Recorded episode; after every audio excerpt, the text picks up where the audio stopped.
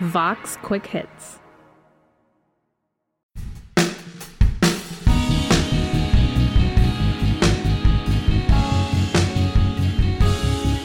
This is Worldly, part of the Vox Media Podcast Network. I'm Zack Beauchamp here with my co host, Alex Ward, and frequent guest host of Worldly, Jen Kirby, a Vox foreign correspondent. In our main episode, we talk about the situation in Myanmar, which has gotten really bad since a February coup by the military against a part military, part civilian government.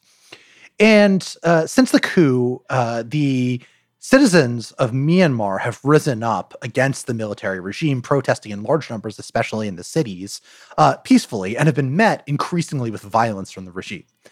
At the same time, the pro democracy movement has aligned itself with a series of militias that have been engaged in a long running conflict with the Myanmar government. These militias represent a series of ethnic minorities uh, and generally call for autonomy from the central government.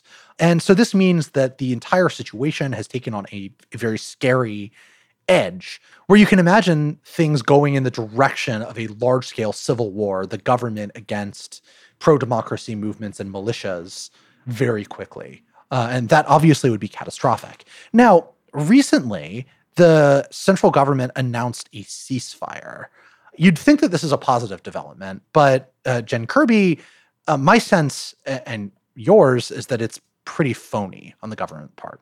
Yeah, it seems like a, a, sort of an April Fool's Day ceasefire, if we shall, which went into effect April 1. It says the ceasefire is in effect for the month until April 30th, but that the Myanmar military can continue to respond to actions that, quote, disrupt the security and administration. So any sort of protest, I imagine, or any sort of uprising uh, would probably fall under that disruption category. So this seems to be a signal potentially to the international community, but um, not much more than that.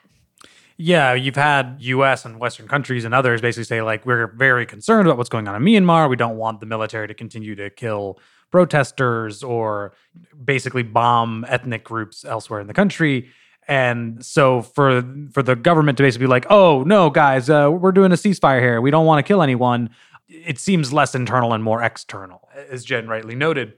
I feel like as long as protesters continue to go out into Myanmar streets demanding, you know, the return of, of the quasi-democratic government, which they will continue to do, they've been doing so even despite being, you know, shot at and murdered um, you'll continue to see the the level of violence that we've been witnessing for a while. So it felt good for a half second until you thought about it. Um, but this ceasefire is is really um, not a game changer in any way. So if it's this obvious to us, I don't. What's the government's logic in proclaiming this? Right, like what they're not just doing this because they want to do it. Right, there's some kind of reasoning.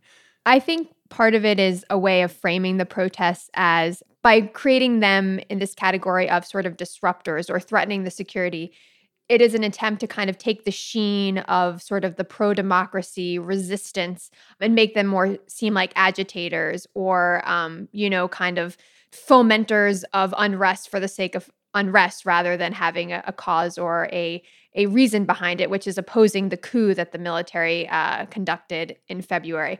And so, again, I, I, do think the logic is is pretty pretty flawed here, but um, you know, the military is trying its hardest to kind of, shall we say, change the narrative. The absolute most generous read, which I do not subscribe to, is that this is the military tr- effectively trying to be like, "Hey guys, let's stop the fighting. Like, don't if you don't come at us, we won't come at you." And this is a, a, a, sort of language of peace offering. But of course, if the resistance ends, then what happens? Well, the military gets to stay in charge, um, which is what they want anyway. Uh, so it's hard to read this as as maybe it's a hail mary pass, like, hey, do you guys just want to quit it? Um, and uh, you know, no one's going to uh, agree to that, while also simultaneously, as we said, signaling to the international community. So it seems like there's a bit of a logic train here, but not that just because there's logic to something doesn't mean it's going to, uh, you know, like like have beneficial effects. Yeah, my my own impulse, for what it's worth, this is not a thesis I'm fully confident in, but it's one that sort of tracks with the the basics of the conflict in Myanmar. Is that this was an attempt to split off the ethnic militias from the protest movement. There's a lot of actual internal tension between this newish alliance. Uh, the pro democracy movement in Burma was led by Aung San Suu Kyi, who is currently detained and was recently charged of doing more serious crimes by the Myanmar government, charges that are almost certainly trumped up. But Suu Kyi uh, had a kind of ethno nationalist appeal in addition to being a, a supporter of democracy writ large, right? She largely catered to the Burman ethnic majority and generally uh, was not well viewed by many members of the minority constituencies who increasingly saw her, especially after she defended the government when it targeted the Rohingya minority group in a genocidal campaign, right? She defended the military's actions in that regard. And so it's not, not a super reliable ally of the country's minorities.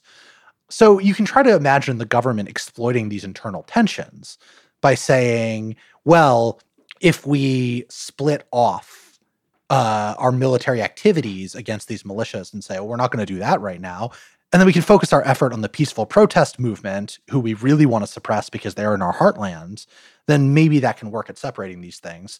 I doubt this will have much effect because everybody sees through the military's tactics and there's a general sense that military rule would be bad for everybody. So even though there's internal tensions in the opposition to the military between these armed groups and the pro democracy umbrella group, I still think that their shared interests in opposing military rule, which is even worse for minorities, would push them together under the instances. So, if you want to understand more about what's going on beyond just like this immediate short term ceasefire stuff, but the broader dynamics of a situation with the potential to really spiral out of control in South and Southeast Asia and create an international and humanitarian crisis of tremendous proportions, go listen to our main podcast at Worldly. That's W O R L D L Y. And Apple, Spotify, Stitcher, whatever podcast service you use, we're there. Uh, and go check us out.